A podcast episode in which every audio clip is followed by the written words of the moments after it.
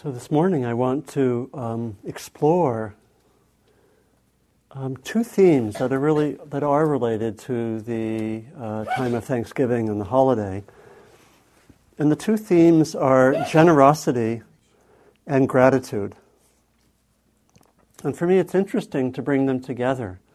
And uh, I was talking yesterday with a friend, and I was talking about. Um, some of my ideas for what I would explore this morning. And we were talking about gratitude, and she, she talked about how, for her, gratitude and generosity are very much linked. And it's an interesting, it's an interesting combination uh, to, to explore how that connection is. And I was, I was reflecting further, and there, there's a wonderful um, book that came out about uh, 20 years ago called The Gift by Lewis Hyde, H Y D E. And I, I, believe that looking at the notion of the gift, or the sense of the gift, is a very interesting way to link generosity and gratitude. Because I think what, what both of the uh, concepts and the associated practices call forth is really a way of being in which we relate to the world and we relate to others as a recycling as a, and a movement of gifts. In which that, if we think of generosity, it's really a kind of a, a giving. The essence of generosity, and generosity is the word we translate usually from the Pali dana, which, and I'll, I'll, talk more about that. But it's a kind of giving.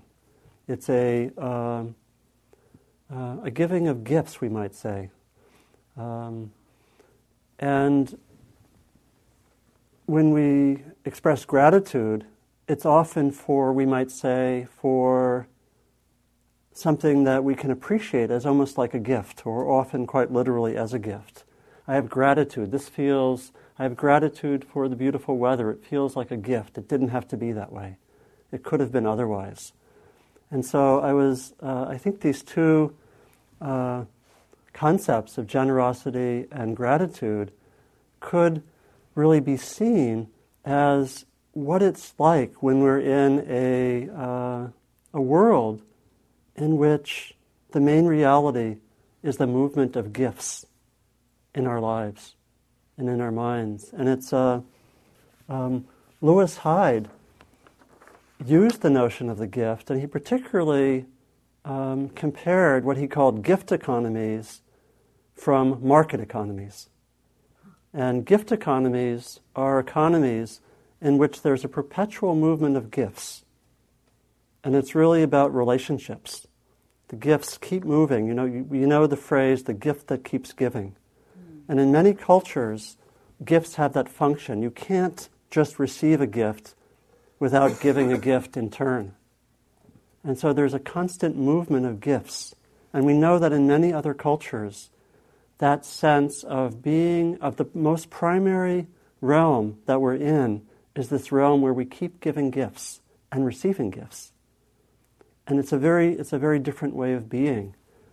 Um, I visited about eight or nine years ago, I visited um, a friend's family in uh, northern British Columbia and was for about 10 days uh, on a little island not very far from Alaska um, where I took part in a potlatch ceremony. Some of you know the, the potlatch is a ceremony that's been, uh, that primarily takes place in the northwest coast uh, tribes, in mostly from Seattle up through Alaska, or the, the northern, northern Washington up through Alaska. And they are, they are um, for three or four days, gifts are given for 10 hours a day.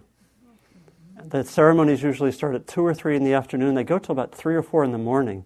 And there are just cycles of giving gifts. This was so horrifying to the Canadian authorities that they actually prohibited, made illegal, the potlatch from 1880 to 1952. and it's very, it's, it's very interesting to think of this, to think of life as this movement of gifts. Uh, what happens in a gift economy is that the gifts keep moving. And it's interesting to look at, um, in a market economy such as we have, gifts are very different. You know, and gifts are more, and, and in fact, the way we look at, at wealth is very different. That often we tend to hoard things and we maybe get, sometimes give, give gifts uh, grudgingly. We have a sense of that we increase the wealth, we increase our wealth by not giving. And it's, a, it's, it's interesting, isn't it? And there's, um, there's, a, there's a sense in which the market economy is based on not so much on giving, but on setting a fee and having sort of regulated exchanges which are, which are very different from giving gifts. You know, and you set a fee, and it's, a very, it's actually a very interesting issue for us because it's really a question of how do we, uh, how do we, living in a market culture, um, relate values which we don't want to be made into market values. That's, I think, why a lot of people love Thanksgiving, because it's the least commercialized of the holidays, right? And the question is what happens when our deeper values start being brought into the market economy? It's one of the reasons that at Spirit Rock we've tried to work, however imperfectly, with the system of dana, which literally means generosity. And people have tried to say, as is the case in Asia, that the spiritual teachings that come forth, as in, as in Asia, should not be given a price. They should not be brought into the market system. You know, and so for this class and for retreats, um, the teaching and the there's a kind of a giving, an, an attempt to carve out a you might we might say to carve out a gift economy and separate it from a market economy. You know, and it's held that, that that's where the qualities of generosity and gratitude can flow more easily. And it's a it's a tricky issue. It's not easy. You know, I know as someone who's been because we have to live in both worlds, right? We have to live in both worlds. And even the way we sometimes we do retreats here, it's almost like the two systems are, are linked up. There's one fee that's the market fee, and there's the other fee that's the dana fee. And it's kind of, it's, we're not always so conscious that we're bringing together two systems. You know, but we all have to live like that. It's really a deep question. How do we deal with the, the influence of market values on our non market values? on love and compassion. And that's why I was joking a little bit about the ad for the bookstore shopping for the holidays. because it's we, so I think it's helpful to be conscious about that because I think what I'm going to suggest is that the generosity and gratitude operate on a different level. And it's helpful to see that, that they work in a little bit different way. They don't work on the basis of exchange. You did this for me, I'll do this for you. Or uh, I give generosity because you paid me this money or something, you know. And it's, it's, a, it's a very different model. Um, so let me talk a little bit about generosity and some about uh, gratitude. And what I'll want to encourage is us to reflect on this and also to reflect on how we practice both generosity and gratitude. How, how do we practice that in our daily lives? How might we practice it further? And I'll I'll invite anyone who wants to to take this as our take home practice for the next week mm. to work with generosity and gratitude. So you can, can see this as a take home practice pep talk, you might say. So the first, first on generosity, and again, the Pali word, the, the language of the Buddha, is dana, D A N A. You know, people come here and they see on all the literature the mention of dana, because again, that's how we, that's how, as it were, teachers are supported. In many ways, that's how Spirit Rock is supported. And people always ask, who's this Dana person? well, this Dana person is just everywhere in the literature. and who's, who's Dana?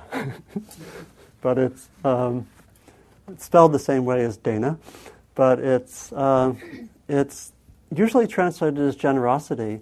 And it appears uh, in a very fundamental way in the Buddhist teachings, and I think that's important to see. Some of you know that there's a teaching called the teaching of the paramis. In, in Sanskrit, it would be the paramitas, which is the, they're usually translated as the perfections. It could be translated as the virtues. It's really a list of virtues, it's the list of qualities that define spiritual development. Uh, qualities like patience and meditation and ethics and um, wisdom and being skillful in means. And it's a list which it's a uh, teaching or a list which which is there both in the uh, teachings of, so- of southern Buddhism, the teachings that come out of Thailand and Burma. And it's also the teachings of the Bodhisattva. The, t- the Bodhisattva is the being who is dedicated to not only awakening for oneself, but helping others to awaken. This wonderful, almost archetypal, mythical figure of this being who goes out into the world and is just dedicated to awakening for self and other. And it's, you know, many of us, it, we're in love with bodhisattvas. I, I am. and guess what? Right at the top of the list of the paramis, the virtues, and right at the top of the list of the qualities that the bodhisattva has to develop is what? Generosity. It's right at the top of the list. And it's an interesting quality because we can work on generosity even when our minds are completely all over the place, right? We can work on generosity at any time. We can we can work on giving at any time. And it's, um, it's such um, a wonderful quality. And again, it's a quality that I think goes somewhat against the grain of our culture. Because, and it goes somewhat against the grain of our normal conditioning. Because our normal conditioning is what? If we think of ourselves as a separate being, and if our lives are oriented towards finding pleasure for number one, and avoiding pain for number one, we're going to tend to want to accumulate good things for ourselves. And there's going to be a tendency to greed. And generosity is the opposite of greed. Greed is taken to be one of the fundamental uh, conditionings of a deluded person. It's talked about that there are three so called poisons greed, hatred, and delusion. And that's one way that we look at our, at our practice. We look at our practice as the transformation of greed, hatred, and delusion. But we can also look more positively and say, our practice is not just about cutting through greed, hatred, and delusion, but it's also about, as it were, developing their opposites. It's another way to look at our whole practice, our lives. And the opposites are what? Generosity is the opposite of greed. And love or compassion is the opposite of hatred. And wisdom is the opposite of um, delusion. So we could, we, we could see our pra- practice very positively. I'm developing generosity.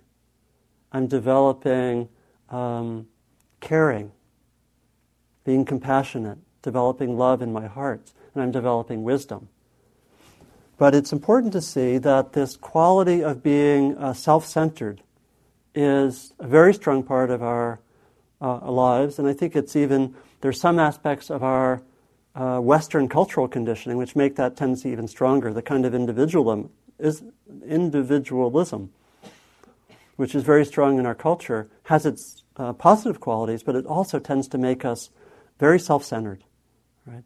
And tends to sometimes encourage the greed. Obviously, our economic system, for a lot of people, encourages self-centeredness and greed, and so we have to find ways to identify the qualities in our own minds and hearts which are self centered and greedy, and to watch that. That's a key part of generosity practice. It's almost as if, as with much of our practice, we see through the negative and we apply the antidote of the positive. So we use the mindfulness to just notice oh, I'm being self centered now, I'm being greedy.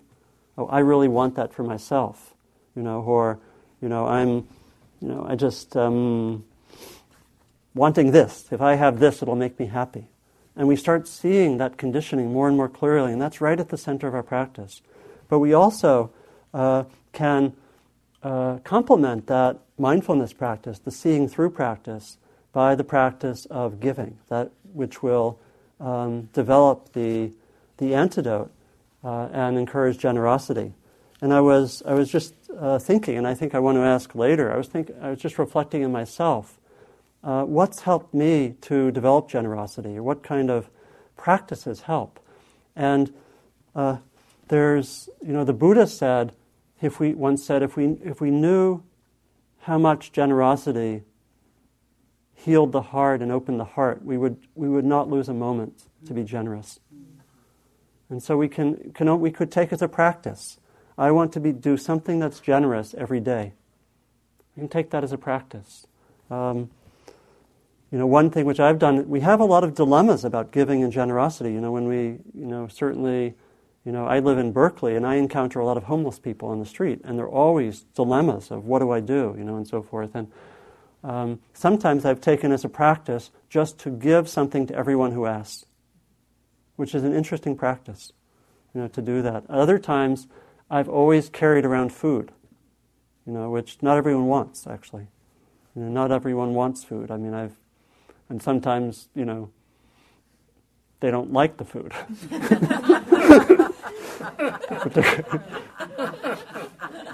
know, you got to be you got to be careful. I mean, I once um, once we were a group I was working with uh, in the uh, Buddhist Peace Fellowship base program. We quite a few times we prepared the meal for the um, uh, at the homeless shelter in Berkeley, and I remember one one evening we got into a, uh, um, we got into a very interesting discussion because um, half the people in the group really w- didn't like the idea of offering meat. They wanted to give vegetarian cooking, and the people at the homeless shelter really were not into vegetarian cooking. and it, it provoked a very interesting discussion about what is what is generosity and what is giving. You know, and do we do we give what the other person wants? And it's not an easy issue, is it? It's a, it's a tricky issue, but it's, I think this is what generosity practice is. It's to inquire and it's to give and then look at the subtleties, look at the, um, the difficulties of that. And it was, it was a very provocative discussion we had, you know, like one person was extremely upset that we were giving meat. Isn't that against our ethical precepts? You know, we're involving killing. And we had a very interesting discussion about that, and I won't tell you the, the answer quite now. but we, we actually did we did offer meat. That was our that was our um, well, it wasn't. I wouldn't say it's our resolution because we didn't talk about it much. We just the person who was against it wasn't in on the wasn't at the um, supermarket.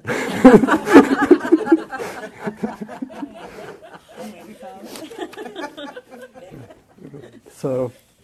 So uh, Sharon Salzberg tells a wonderful story of being given by a friend like many hundreds of dollars and said, "Give it all away." And so she went out on um, actually on Telegraph Avenue in Berkeley and started giving away ten or twenty dollars to, to, everyone she met. And partly it was it, it was a big it was a big happening on Telegraph Avenue. but but she but there's something about the, the, the lightness that we feel when we give that, that she she reported feeling that there's something there's there's many people say that when we give we actually ourselves receive a great gift that there's some lightening because it's the act of giving is what? It's it's about letting go. It's about not grasping so hard with, uh, to what we have so to speak. Not grasping so much and grasping is taken to be right at the heart of the causes of suffering. And so when we do generosity practice, we're actually doing very deep work about our sense of me, here, self, I want it, this is for me, without this I won't be secure.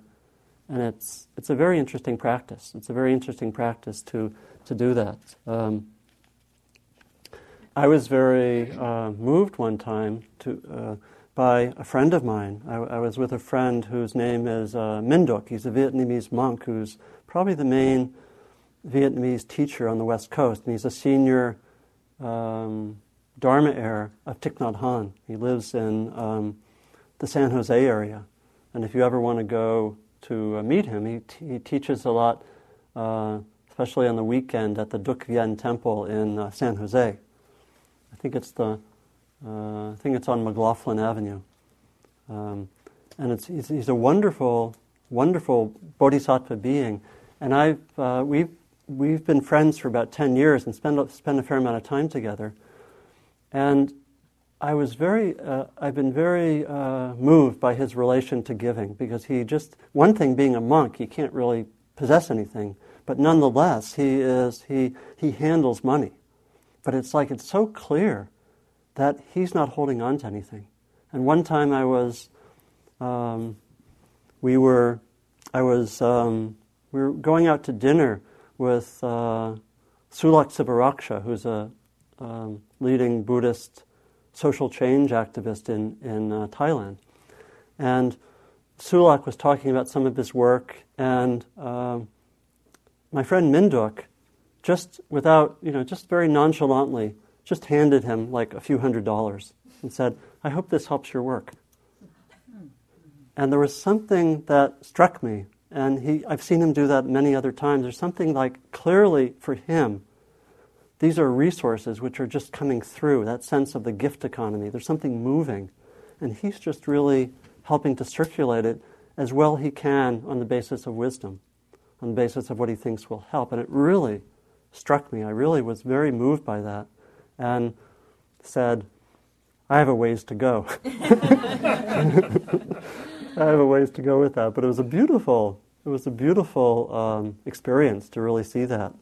Um, other practices which, which I've done personally, is, which, which are um, sometimes recommended, it's sometimes recommended that we give the, uh, that we give gifts to our so-called enemies. And it's been a very interesting practice. I've done that quite a few times. Someone we feel really uh, tight towards and hard towards, and to give a gift to that person, it's really hard to give a gift and maintain that. Not to say it won't come back at certain time, but there's a way that that really goes against that kind of barriers. And I'm not saying we should do it with all the gifts or that there should be a flooding of gifts from the Bay Area to Washington. um, but it's, an, it's a very powerful practice that I've done with people that I have felt um, friction with. I've done it uh, quite, a, quite a few times, and it really shifts something internally. It can be a conscious practice where we give a gift, and again, it has to feel appropriate. But it's, it, it a lot of this is about um, cutting through the self centeredness and the barriers. And we can do these actually very small uh, gift practices. And I think you might just ask yourself if I have to do a generosity practice uh, every day, what might I do? You know, or might be a different practice. Or would I feel comfortable taking a vow to do a gener- some form of generosity practice every day? And it can be also generous towards ourselves, right? Because I think we, we are sometimes generous towards others, but not towards ourselves. So if you want to do generosity practice the next week, it's okay to be generous towards yourself. So I see a lot of faces lighting up. um, but it's actually, it's actually very important because we, we both in terms of uh, generosity and gratitude, we often are not very generous or gracious, we might say, or grateful towards ourselves. And I think so. I think that's an important part of practice. I want to talk also a little bit about gratitude because, I, again, I, I think these are very connected in this cycle of uh, feeling our experience as a giving and as a receiving of gifts, and being being uh, more and more in that flow where that's our reality. It's a giving. It's a quality of uh, gratefulness and and sharing and being generous, uh, away from that uh, narrow, separate self that, that gets constricted and tries to hoard and so forth.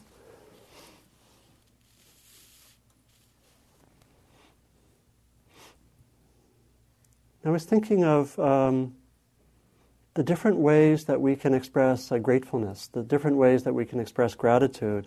It, it, it is really for having a sense that this is a gift, that I am receiving something that helps me, and I can be grateful. And it's not to say, it's not to be, as it were, Pollyannish and not look at what's difficult and just just always look on the positive. That's that can be a problem in itself. But it's can we can we bring our attention to really seeing what's beautiful or what's helpful?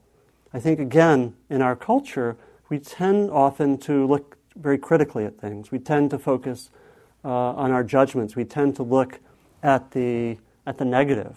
You know, I know that I remember this incident very clearly um, that somehow stands in my mind as an emblem of this. Uh, I was uh, co-directing a summer institute for the Buddhist Peace Fellowship, and we did mid. There was like six or seven days long, and we did a mid uh, a mid um, summer institute evaluation And like 90% of the evaluations were really positive, maybe 95%. And there were just a few that were emphasizing the negative. Everyone in our planning group, we went right for the negative and said, how can we deal with that? And we, we didn't, it was hard for us to take in the positive. And I think we, many of us know that. How many people have at least slight tendencies in that direction? Yeah.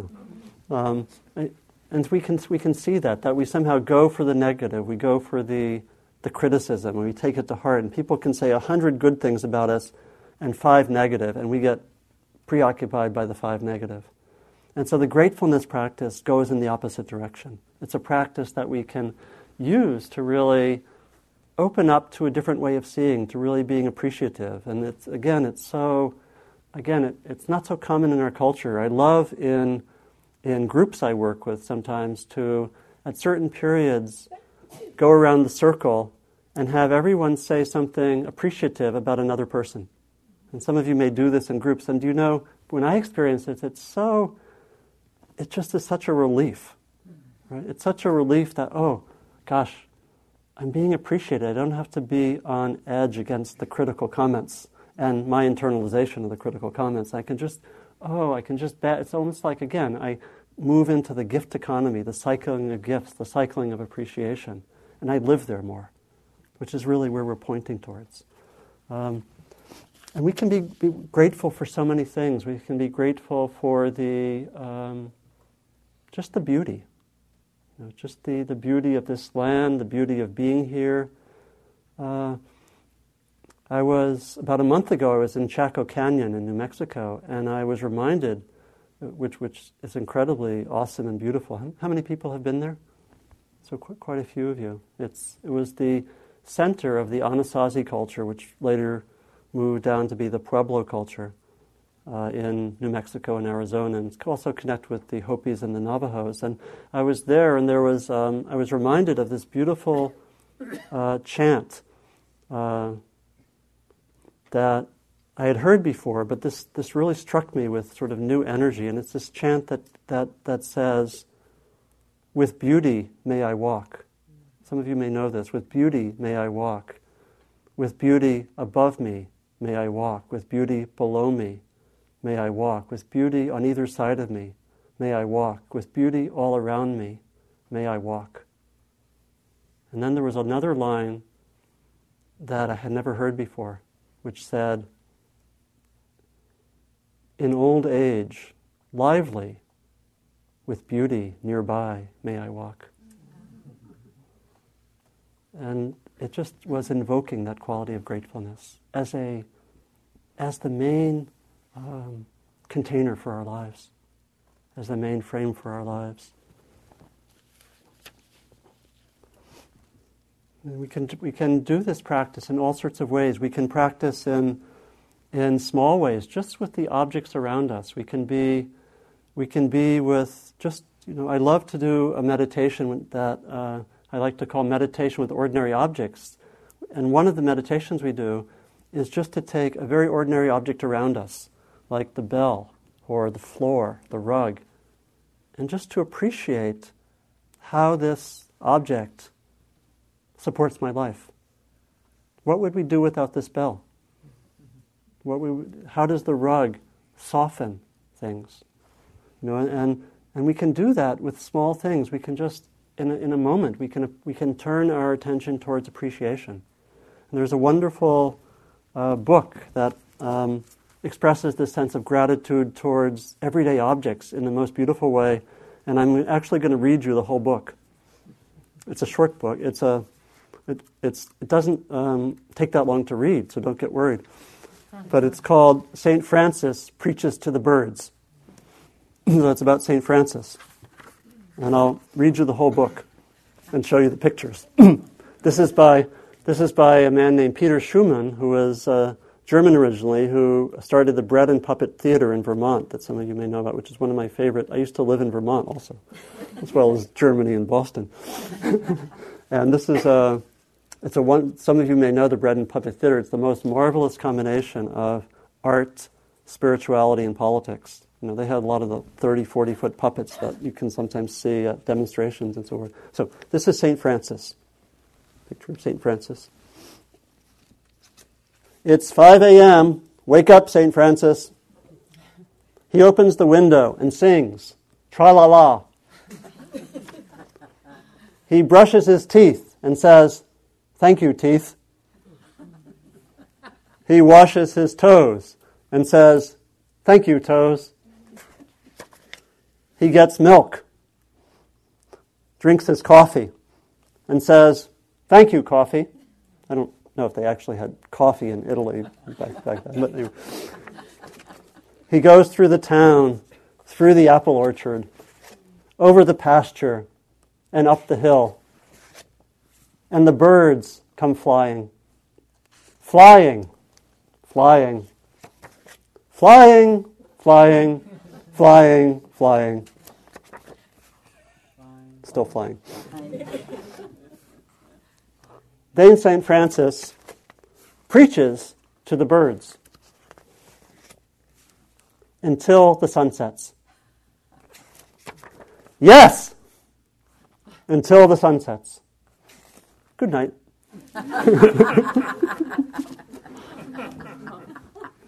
it's quite a flavor of gratitude, isn't it? It's just a life of gratitude.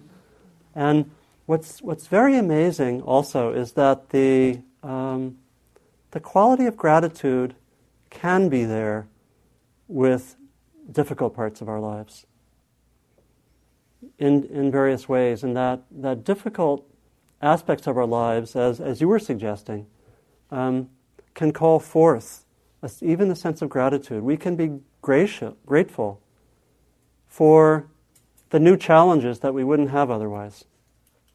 You know, and quite sincerely, right? We can actually say, oh, you know, this is, I read this about two weeks ago. I read the little passage by uh, Clarissa Pinkola Estes, who said, we are made for these times.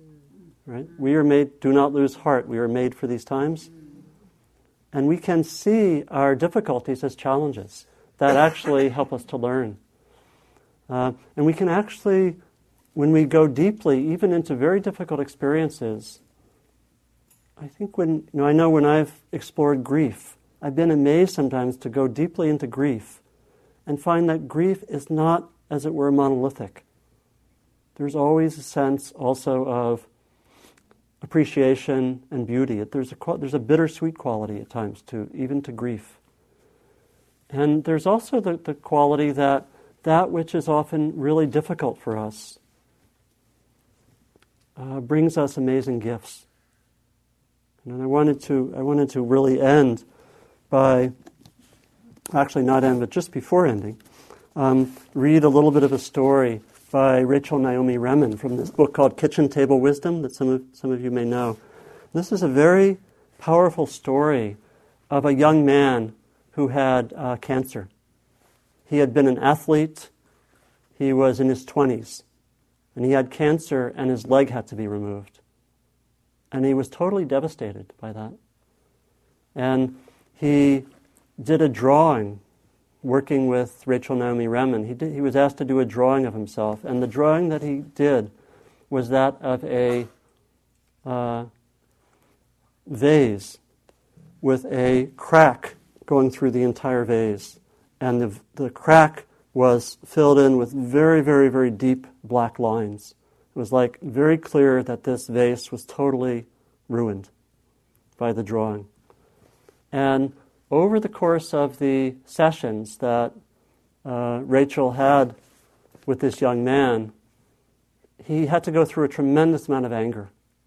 He worked with very, very intense anger. For a long time, he was angry at everyone. He thought no one could possibly understand the kind of loss he had had. That, that it was inconceivable, and he was very cynical that anyone could even touch him. And over time, though, he things shifted a little bit, and he started to become uh, interested in other people who were in like situations, and he started to um, uh, talk with them and spend some time with them, and he started to visit other people in the hospitals who had had major losses like he had. And I just wanted to read the end of this story uh, about this young man.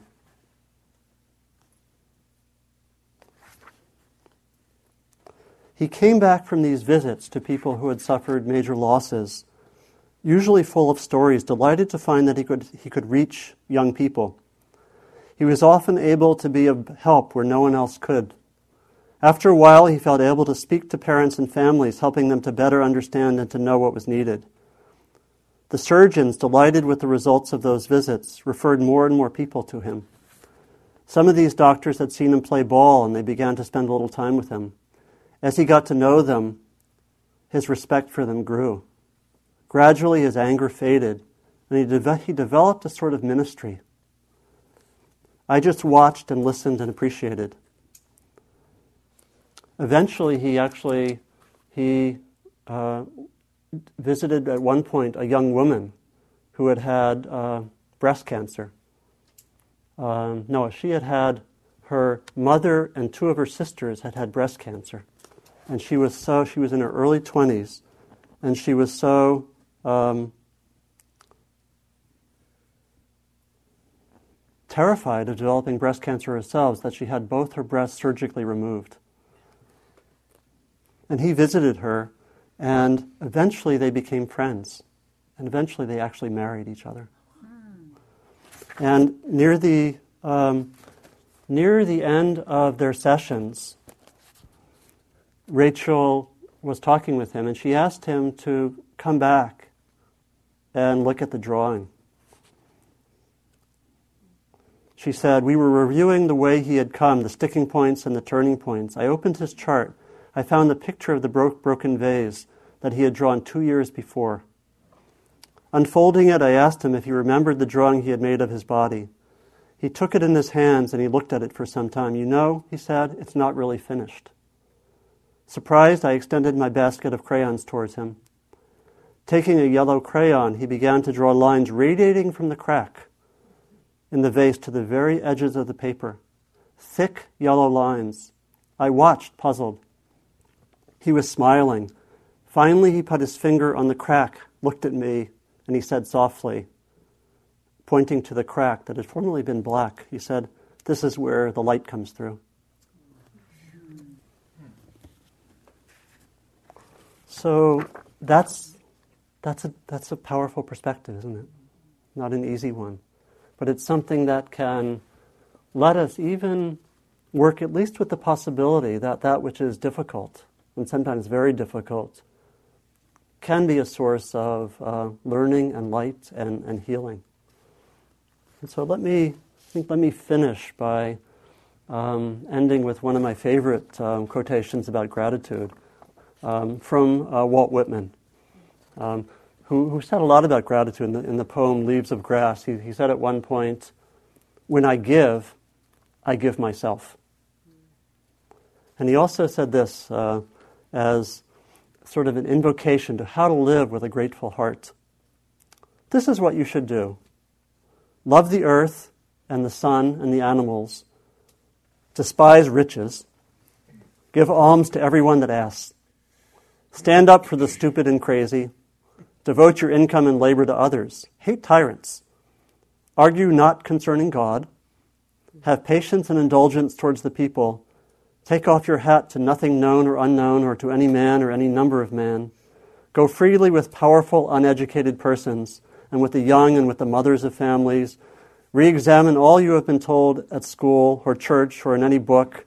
Dismiss, dismiss whatever insults your own soul and your own very flesh shall be a great poem, and have the richest fluency not only in its words, but in the silent lines of its lips and face, and between the lashes of your eyes, and in every motion and joint of your body.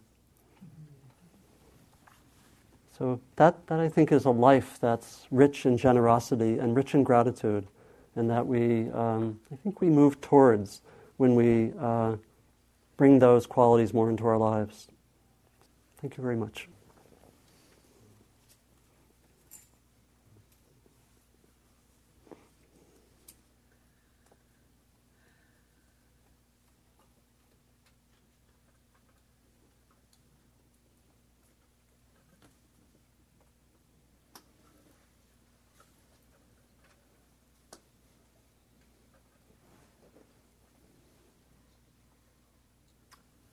It's interesting that President Lincoln proclaimed Thanksgiving mm.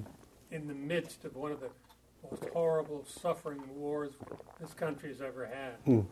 And it came out of that suffering. Mm. Yeah. That he made that proclamation. Mm. Thank you. I didn't know that. Yeah. Yeah. Thank you. Thank you. What helps you with gratitude? Do, do people here have gratitude practices or generosity practices that you do regularly? Anyone like to share anything? Or also just um, also ask a question. I'm just curious because I think finding ways to work with these qualities in small ways is, I think, a, a very important way to go.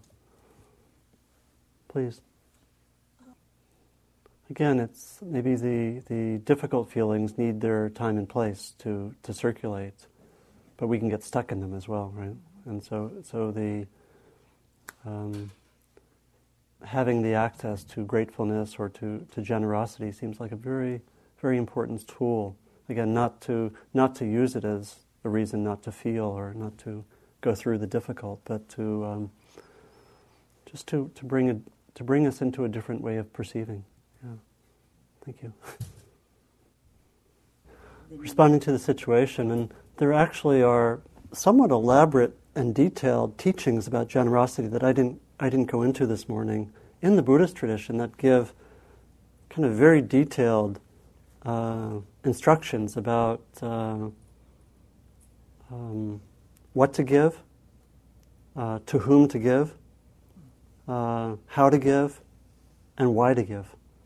You know, and, and a lot of it is uh, some of the questions of uh, how to give you know, that isn't, it could be really relate to what you're saying. There's an emphasis sometimes in those teachings on giving um, courteously. And, and in, in the Bodhisattva teachings, there's an interesting, very interesting teaching that the Bodhisattva points towards basically giving everything to everyone.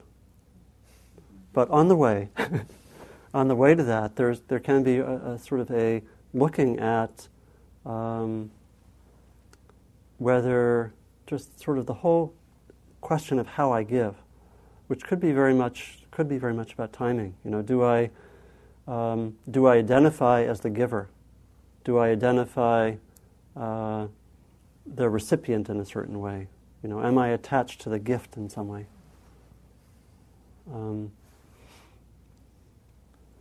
but it's really, um, I think if we would maybe the times when we give where we are constrained in those ways, maybe our timing is not going to be so good, right? Like if we're, if we really are wanting to give to create an appearance or something, we might actually be so preoccupied by that that we don't have a sense of good timing.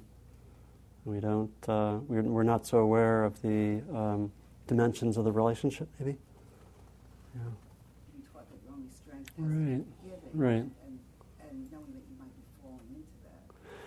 Right. So what you, what you're suggesting is that there are some, at least let's say at least for us, there are some there's some possible dangers or some um, ways that we can that the giving can be a little bit distorted. You know, so if we're always being the server or the giver, but there's no room for ourselves, that would be a typical kind of distortion, right? which is very, very common among those who are service givers, right? Those who are in the service professions give, give, give, but it's not. It's often not okay to uh, give to oneself. You know, I, I, was actually just yesterday. I was doing. Uh, you know, I'm, I think most of you know I'm working on a book on the connection of spiritual practice and social change. I was working with. I was talking yesterday and actually taping an interview with a friend who works at uh, one of the Catholic worker houses in, um, in Oakland. Actually, I think it's actually in Berkeley. And she was talking about how in her profession there's just these very, very strong pressures almost not to take care of oneself, which is exactly what you're talking about. It's like, and how for her it's such, a, it's such an important effort to balance the serving of others with the taking care of herself. And she has to be very, very clear about boundaries and uh, and not fitting into that. Maybe that's in some sense a traditional role, right? That you're a selfless giver and you don't take care of yourself and you you don't worry about your own suffering, right? So so that that's a helpful um, addition because it really would say that there's some pitfalls in being givers that we have to that it is really important to give to ourselves and to appreciate ourselves. And if we're in that kind of profession to really have a balance of taking care of self and taking care of others which which I know is I it's it's it's just such a big thing. I mean again I was um, my friend Diana Winston and I did a day long in last February here for people doing service work and caregivers and we heard that complaint endlessly. You know, people were, you know, people basically talked about varieties of burnout because they weren't taking care of themselves and they were giving to others and serving others. So I think that's really, thank you for bringing that up. Yeah, please. I, I wanted to make... And most of them were women, I should say. Sorry. The, the, of the people who came that time, 90% of the people who came to that day were women. It was, it was pretty intense to, to notice that. That's 90% in, in the profession. In the service professions, yeah. Like, um, yeah. In the healing yeah. fleet, yeah. Uh, yeah. Yeah. And, and I like also it can keep moving, like you were saying. It can keep moving and be more more the world we live in, isn't it? Permanent in your heart. Can be more more the spirit. And yeah. in fact, when in these traditional teachings, when they talk about what to give or what what are the beautiful gifts, some of the gifts that they mention are the gift of fearlessness is one of the gifts that one can most give to someone else. We could say, I think when like when we're uh, when we follow the ethical precepts, for example, we give a gift of safety to other people. They don't don't really have to fear us. And one of the gifts, again, the gift of fearlessness is one that's mentioned. And it's said that the greatest gift is the gift of Dharma. It's the gift of, we might paraphrase it as the gift of sharing in the movement towards freedom and sharing what one knows about that and sharing practices. And that's, that's said in the Buddhist tradition as the greatest gift that there is. Mm-hmm. Said, said many times. Yeah, so maybe that's a good point to just sit quietly for a moment or two.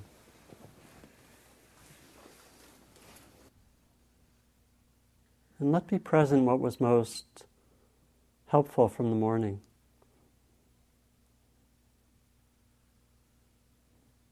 It might be something from the meditation, not even necessarily related to the theme, but for many it might be related to generosity and gratitude. And let be present what was most helpful an insight, a perspective, an intention.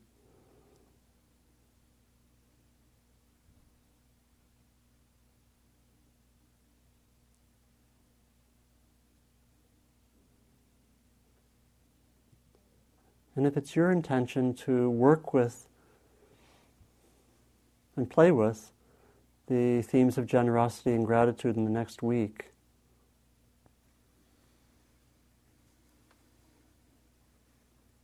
let that intention be there for you, along with some sense of what that means for you.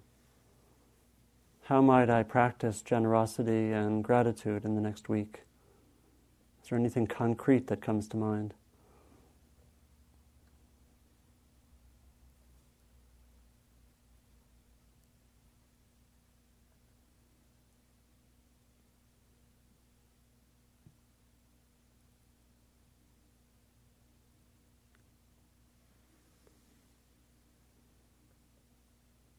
Is there anything in particular that I might do in the next 36 hours or so related to generosity and gratitude that can really, as it were, start this week of uh, giving this theme or these themes some focus? What will help start me in the next 36 hours?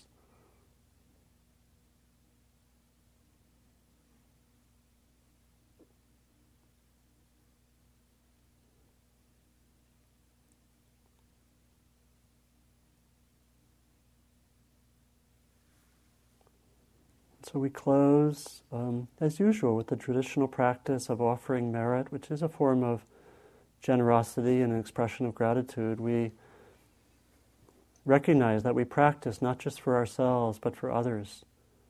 And we offer the fruits of this morning freely for the well being and the healing, the transformation, the awakening of all beings. So, thank you very much.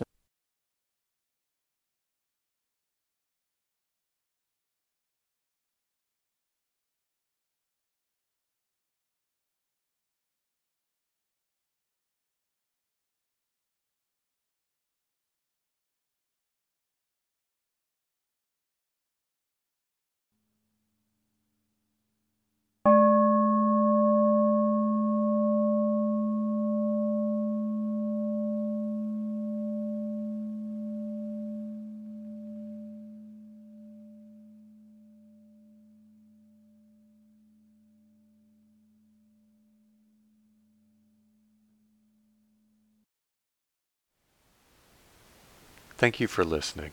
To learn how you can support the teachers and Dharma Seed, please visit dharmaseed.org slash donate.